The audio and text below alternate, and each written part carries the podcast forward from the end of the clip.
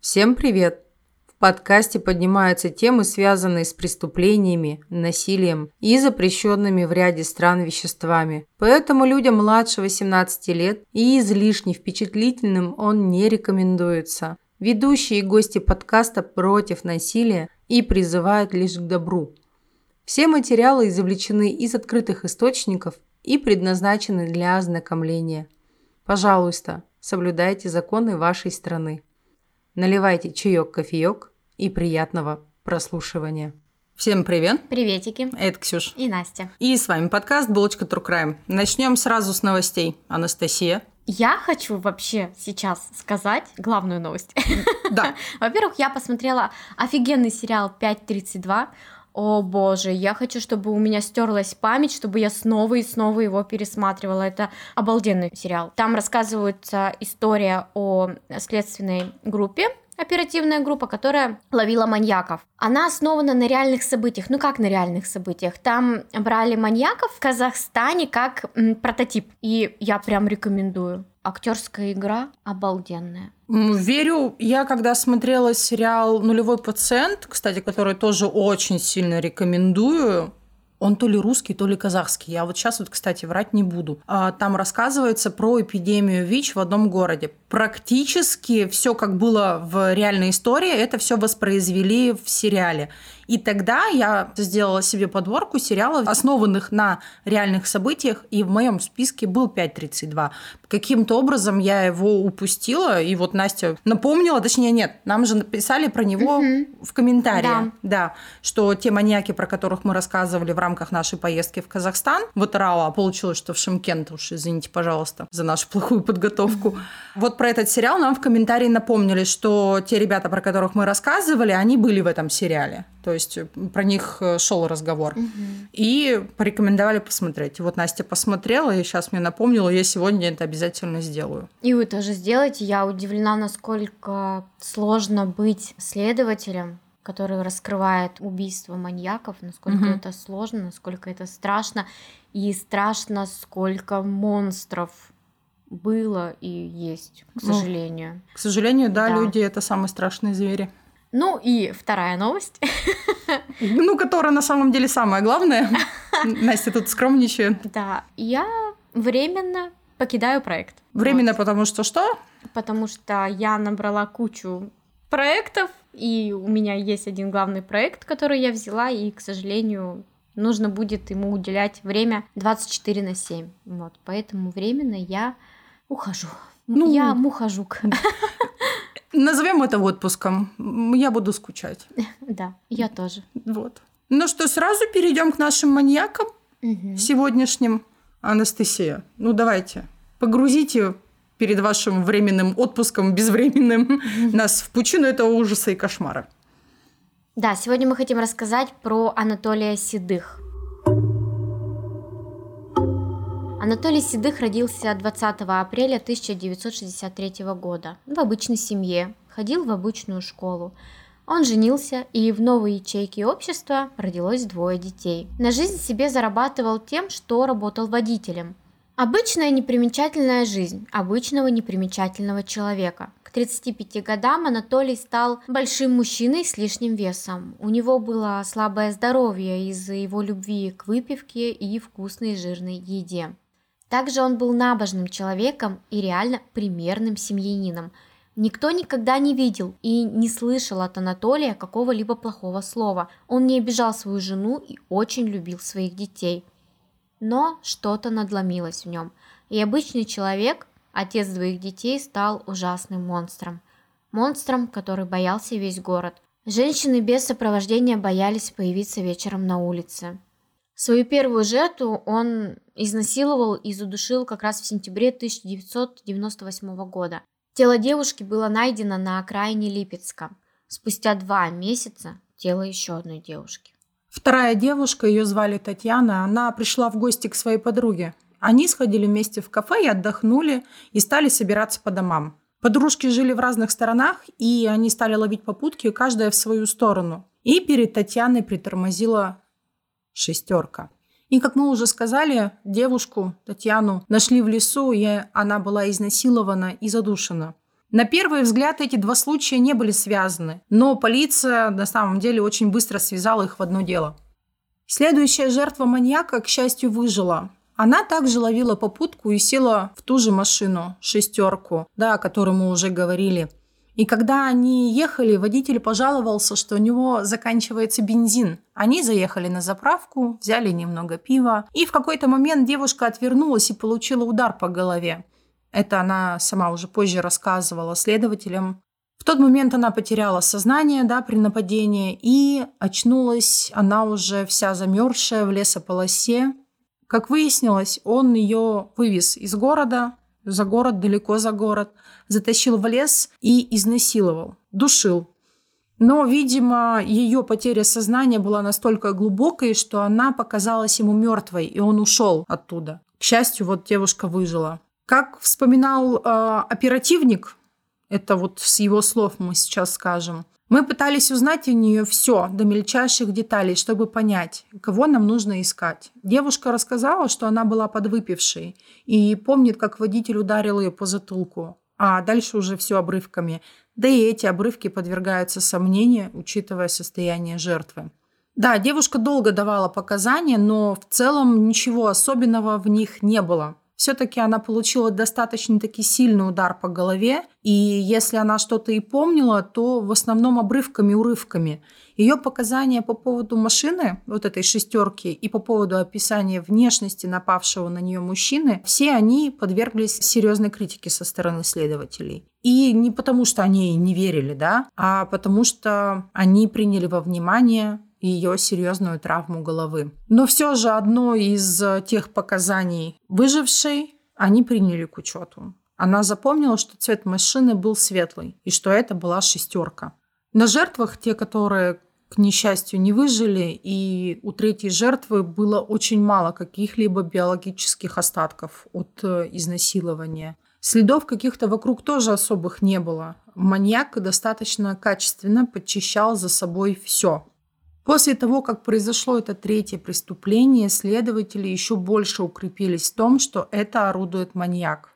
Жертв, по сути, объединял ведь только возраст. Они были молодыми, им всем было меньше 28. А так, в целом, они были все разные, у них была разная внешность, у них был разный типаж поведения, они все были разного социального статуса. Нельзя было сказать, что он выбирает каких-то определенных женщин.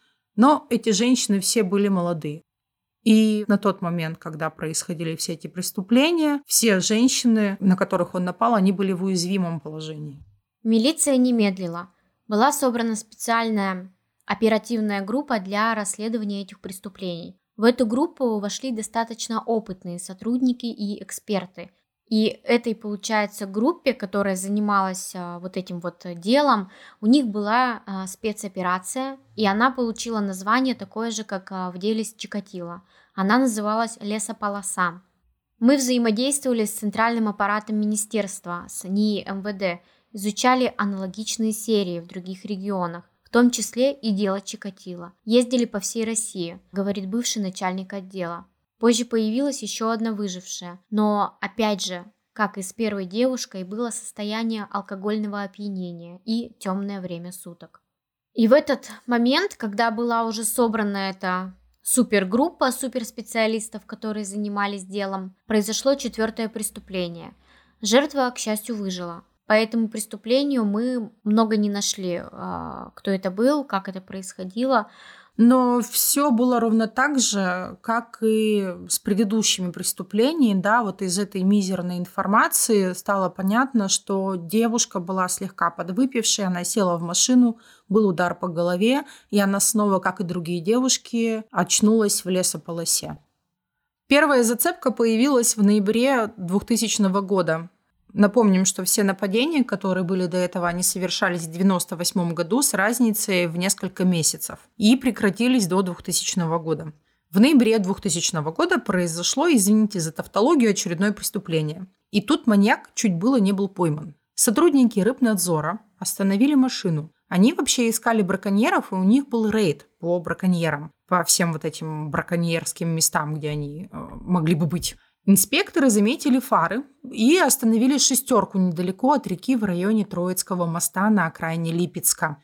Водители, естественно, опросили и попросили открыть багажник для проверки. Обнаружили там женскую шубу, и почему-то она их взволновала. Ну, типа, мужик, вечером, машина, а тут шуба, короче, да, у него.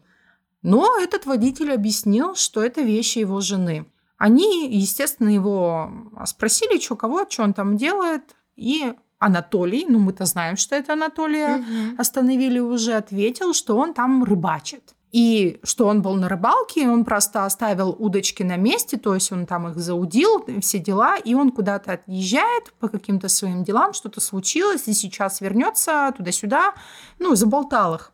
Они его отпустили. Он уехал, а они поехали проверять то место, которое он указал, что он якобы там оставил свои сети и свои удочки, ну, чтобы, видимо, проверить, что там происходит, и не наткнутся ли они на динамит, да, которым там, например, рыбу глушат. Я просто совершенно ничего не знаю про работу рыбнадзора. Если нас слушают сотрудники рыбнадзора, напишите мне, что вы там делаете. очень, очень любопытно по факту узнать от людей. Прибыли они туда, и что они обнаружили? Тело молодой девушки.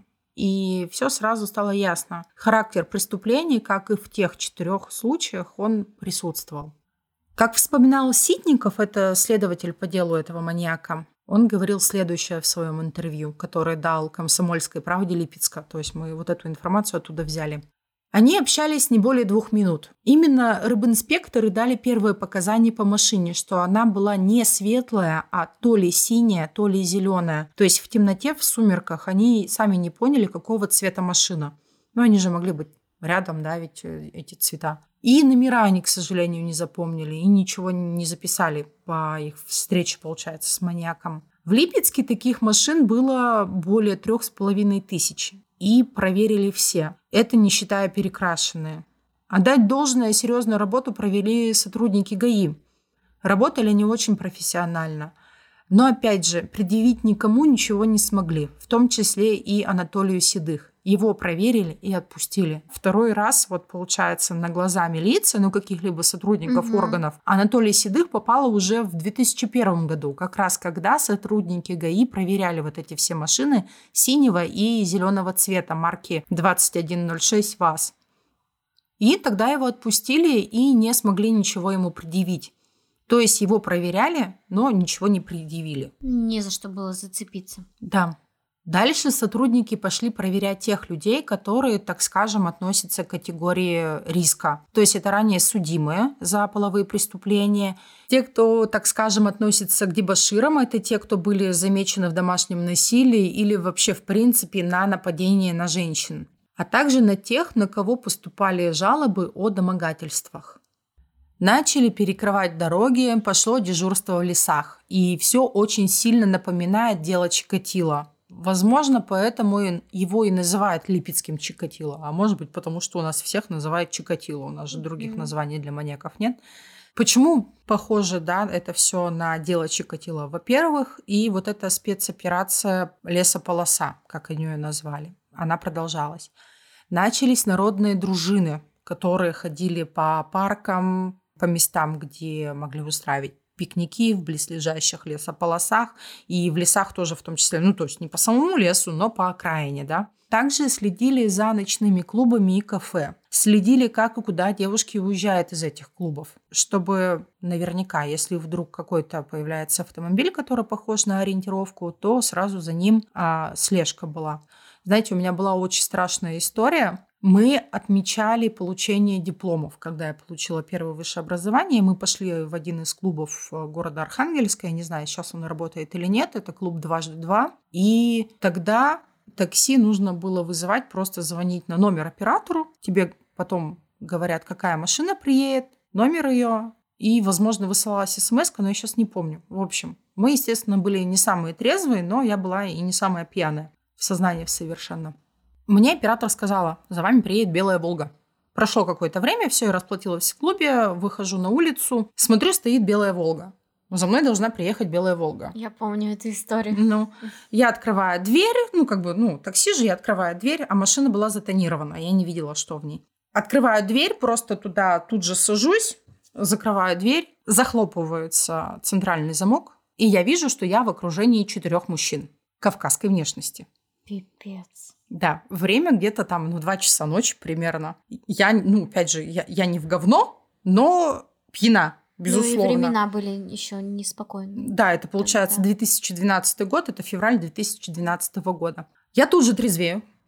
Я говорю, ой, здравствуйте, а вы что, не такси? Они мне говорят, такси, такси, куда везти?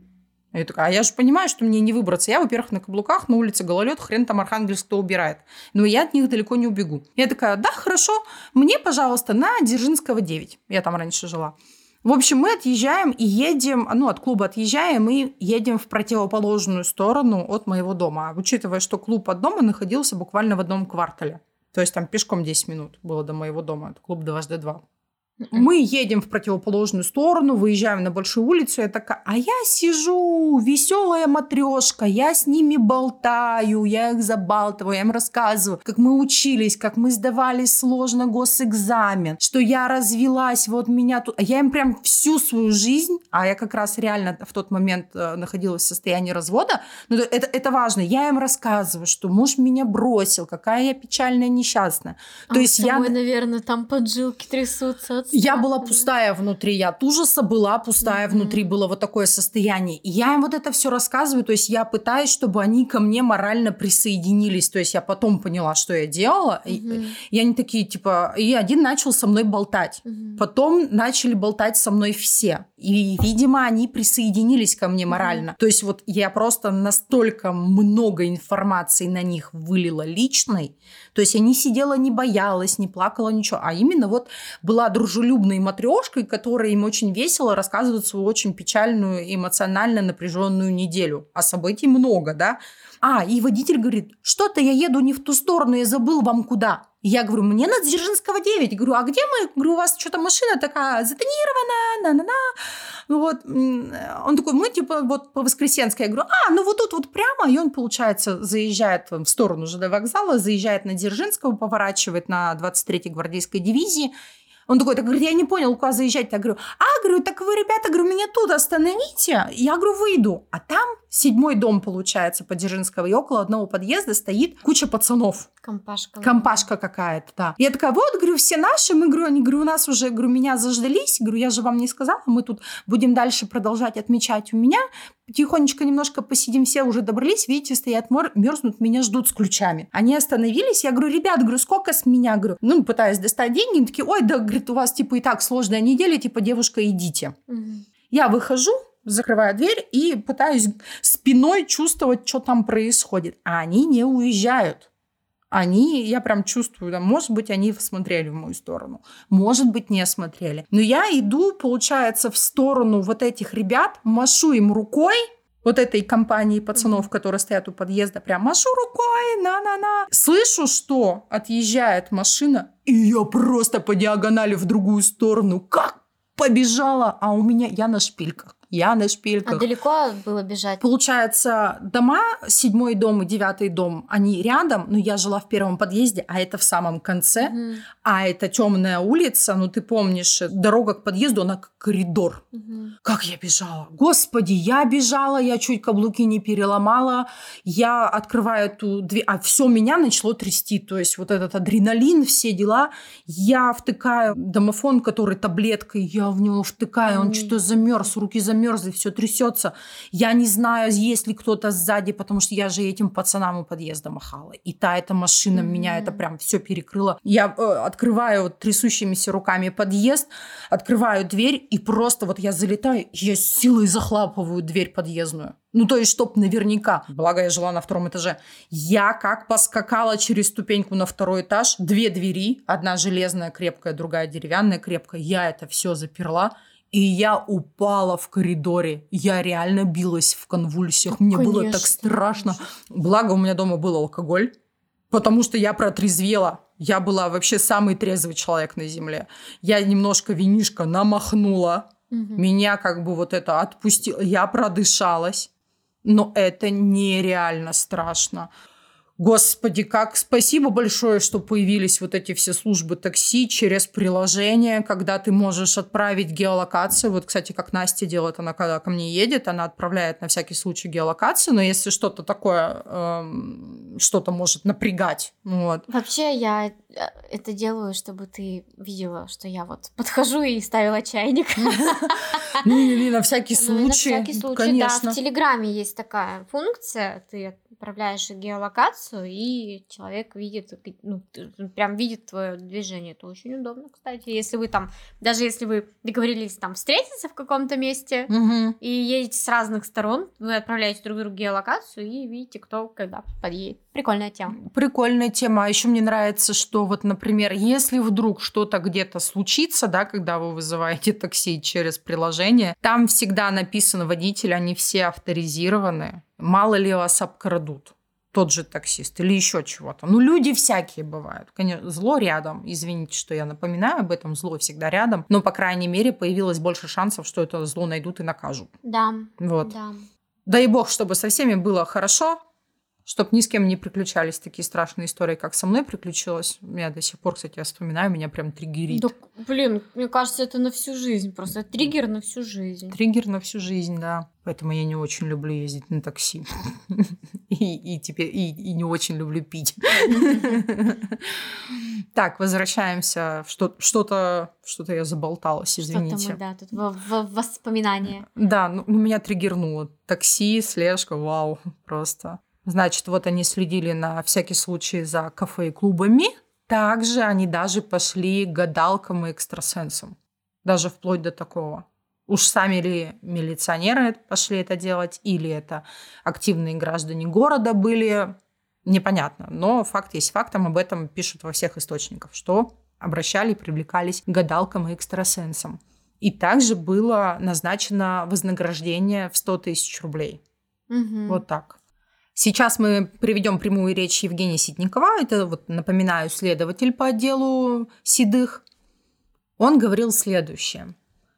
Некоторые из желающих получить деньги только еще больше путали следствие. Люди озвучивали личные доводы или обвиняли кого-то из знакомых, а мы должны были проверять каждое сообщение. Выезжали в другие города, поскольку была версия, что маньяк живет не в Липецке, а только приезжает убивать. Проверяли вокзалы, аэропорты и гостиницы. И, кстати, по поводу проверок. Проверяли ведь не только клубы и кафе и подобные заведения. Они прямо какое-то новшество вот тогда сделали. Спецгруппа стала проверять видеопрокаты.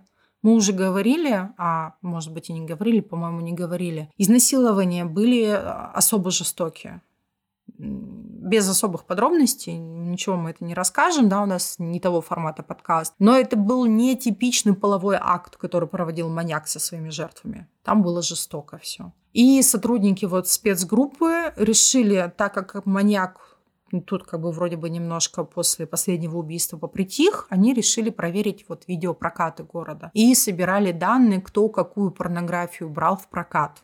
То есть мы понимаем, да, что если вдруг они брали какие-то фильмы с какими-то особенностями, угу. этих людей тоже проверяли. И спецгруппа искала, искала, искала и по итогу нашла. Напомним, что на тот момент у следователей была лишь информация о том, что маньяк нападает на женщин моложе 28 лет. Да? Угу. И было уже пять нападений, две жертвы выжили, три, к сожалению, не выжили была информация, что маньяк ездит на шестерке цвет машины, который, возможно, светлый, типа белый, а возможно это зеленый, а возможно это синий. В принципе, на этом как бы все. Был, конечно, составлен и фоторобот, но жертвы, которые выжили, мы понимаем, что сознание могло и запутаться. К сожалению, на да. такие показания да, сильно не опрешься, не обопрешься. И нашли да, то есть мы говорили, что нашли, нашли, и вот они нашли. По всем вот этим данным, которые у них имелись, они нашли извращенца. Этот мужчина был очень похож на маньяка, на тот образ, который составили эксперты. Опять же, к экспертам-криминалистам обращались они, исходя из характера преступлений, составили его портрет. Угу. То есть как вот должен выглядеть этот маньяк. За этим мужчиной долго наблюдали и точно знали, что у него есть извращенные предпочтения в сексе, и что он вел не, не очень благоприятный образ жизни, а также у него была машина-шестерка. И далее мы приведем снова слова следователя, как он говорил про тот период розыска маньяка. Многое сходилось, включая возраст и даже приблизительный фоторобот. Но я чувствовал, что это не он, вспоминает бывший оперативник. Понимаете, он говорил открыто, честно отвечал на все вопросы. Ни разу не соврал, даже о своих наклонностях. Было видно, что человек ничего не скрывает и ничего не боится. Мы его отпустили, но оставили под подозрением и продолжали изучать. И, к счастью, да, этого человека отпустили. Следователи не стремились посадить кого-либо, чтобы лишь бы только поставить там себе галочку, палочку, как там это называется. Закрыть дело лишь бы. Да. Или чтобы, например, успокоить общественность. Да? Как, как бывало в некоторых делах, про которые мы рассказывали в СССР, да, когда тебе партия говорит, так, в течение трех дней должен быть найден маньяк, мы сказали, и кого-нибудь посадили. Да. Просто лишь бы. Слава богу, тут не так. В 2005 году преступления прекратились, новых убийств не было, и город зажил спокойной жизнью. Казалось, будто бы маньяк исчез.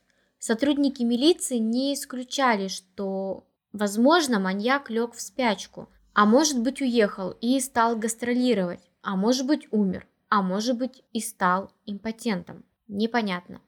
Но вот тут а, с импотенцией, конечно, вопрос интересный. Стал бы маньяк прекращать свою маньячную деятельность, если бы он не мог насиловать? Вопрос этот оставим открытым на обсуждение. Да, ну потому что мы же, например, вот Седых часто сравнивают с Чикатило, и вообще даже его поимка шла по марке, так скажем, как у Чикатило это все было. У Чикатило была проблема с импотенцией. И, в принципе, если он не мог совершать половой акт э, своими гениталиями, так скажем, да, он совершал половой акт ножом, угу, напомним. Да, угу. Извините, что напомнили. Но милиция, несмотря на это затишье, не прекращала свою работу. Спецгруппа также продолжала свою работу. Ориентировки полетели по всей России из-за этого затишья. И вот пришло сообщение в милицию.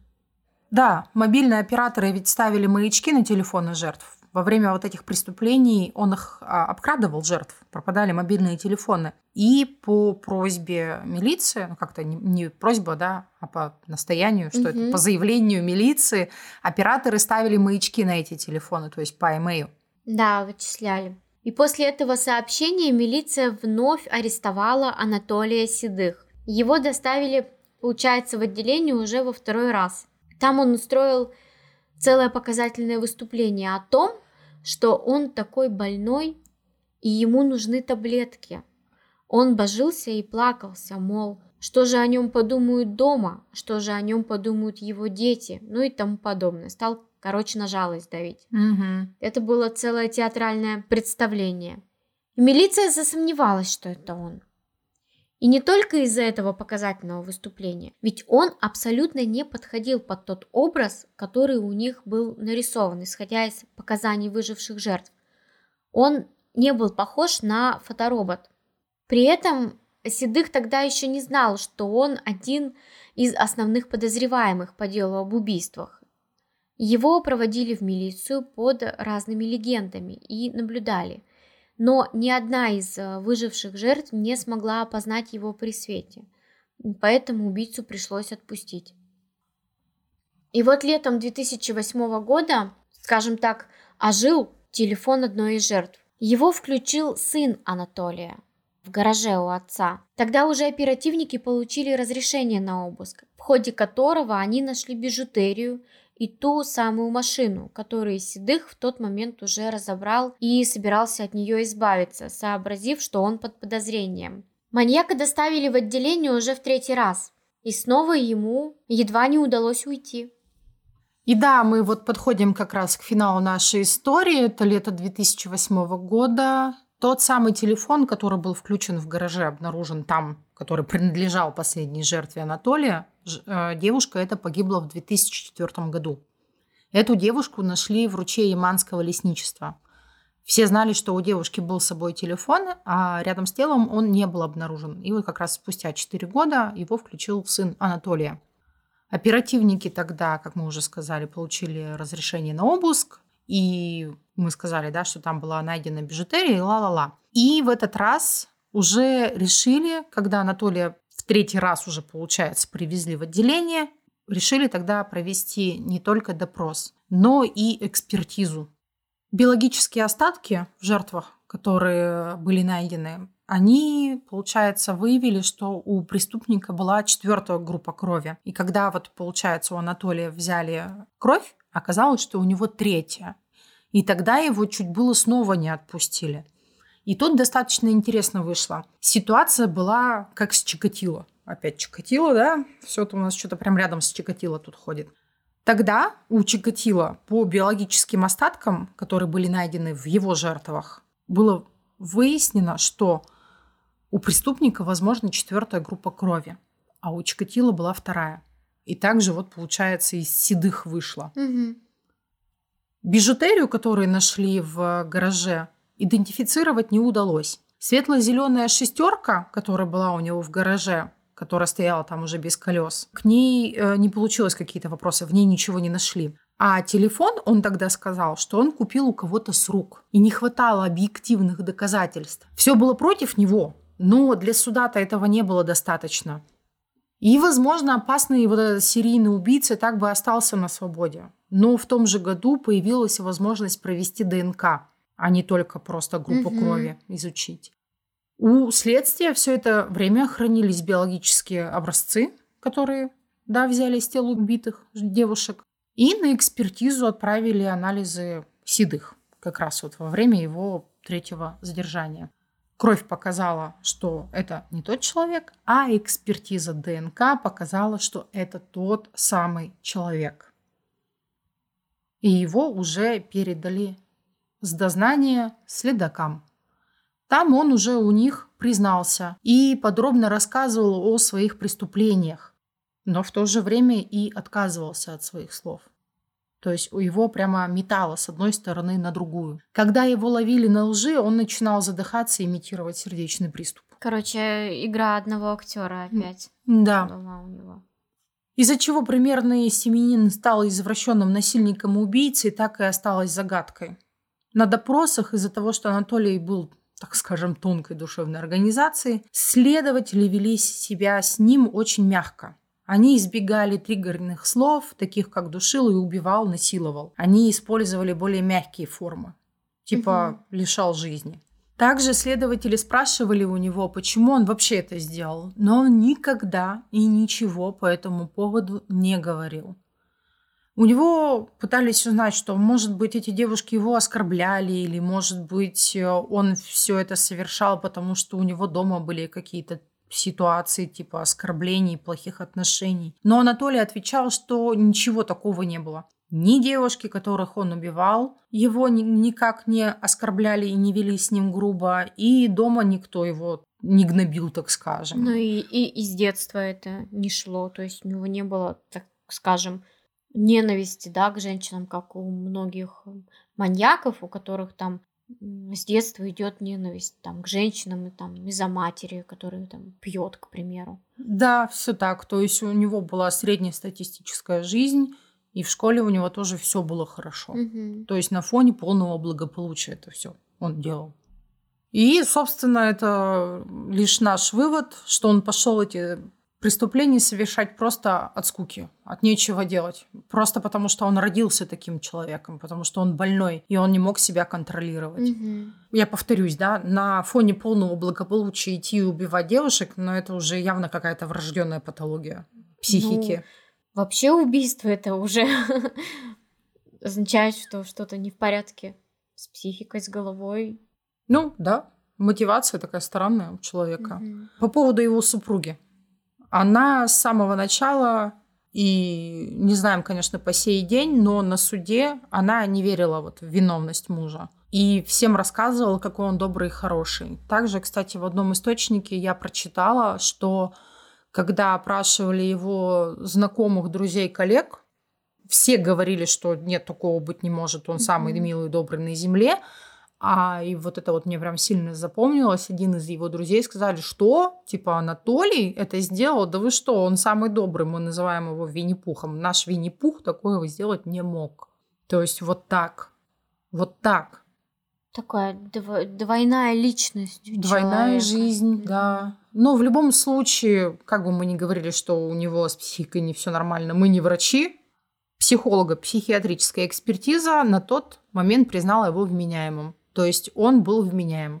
Ну, и хорошо, что его признали вменяемым, потому что, В тюрьму посадили. да, и приговорили К пожизненному, к да. пожизненному. Да. По итогу, после повторной, повторную провели генетическую экспертизу, когда уже стопроцентно было выяснено, что это он, он признался в шести убийствах из 12. То есть мы-то да, в ходе рассказа упоминали о пяти жертвах найденных, а были не найденные жертвы. И он признался в 12 преступлениях. Вот таких. Но Еще один моментик. да, еще один моментик. Он сначала признался, потом на основе его показаний удалось собрать доказательства, что он не врет, что он не приписывает себе лишнее. Но от шести отказался. То есть э, по итогу он сказал, что он убил шестерых, а судом было доказано 12 преступлений, о которых он сам и рассказал. Вот так. В итоге в апреле 2010 года Анатолия Седых приговорили к пожизненному заключению за эти 12 убийств. 9 изнасилований и 3 кражи. То есть вот такое дело было. На суде он вел себя отвратительно. Он кричал, что всех Бог покарает. А кричал он это не судье и государственному обвинителю, да не помню, как он этим словом называется Прокурор. прокурор, да. А кричал он это родителям убитых девушек. Он их обвинял в том, что это они виноваты, что Мгм. его просто так тут судят. Ну, что они его оболгали. Представляете? М. Это вообще жесть. Позже выяснилось из э, личной жизни Седых, у него, оказывается, не все так складывалось и гладко. При том, что у него были жена и дети, он э, изменял своей жене. И одна из любовниц позже вот призналась, то есть после того, как его уже посадили, он сидел, что Анатолий предпочитал извращенный секс и часто прибегал к грубости, и однажды чуть ее не задушил. Уже Мгм. опять у нас э, такая немножко параллель с Чикатило. Он Мгм. фаечку свою боялся и любил, и ценил, и уважал. А к остальным вот так относился. Вот такая вот история, ребят. Вот такая вот история на сегодня страшнючая о каком-то очень странном чуваке. Мне, кстати, не очень нравится э, рассказывать о русских маньяках. Да? Да. Почему? Мало информации. А, Мало информации, мало исследований, мало, например, там, я бы хотела почитать его психолого-психиатрическую экспертизу. м. Э, за- интересно было бы, да, почитать э, заключение. Да, потому что, например, по многим маньякам, которые зарубежным, э, они в свободном доступе в интернете. То есть прям материалы суда, все заключения, все показания. э, я по многим сидела и читала. Ну, то есть, чтобы вообще понять. Мгм. А у нас, у нас все закрыто. Вот так. И поэтому из каких-то обрывочных информаций приходится складывать выпуск. Но вот такой сегодня выпуск, вроде подробненько. Да, страшненько. И страшненько, да. Ой, Страшненько. Ну, мы с вами прощаемся. А мы прощаем, я с вами прощаюсь только до следующего выпуска, а Настенька с нами прощается до тех пор, пока она свой проект, блин, не закончит. Да. Будем ждать. Да, ну, берегите себя Берегите и себя. будьте осторожны. Обязательно. Целуем. Пока.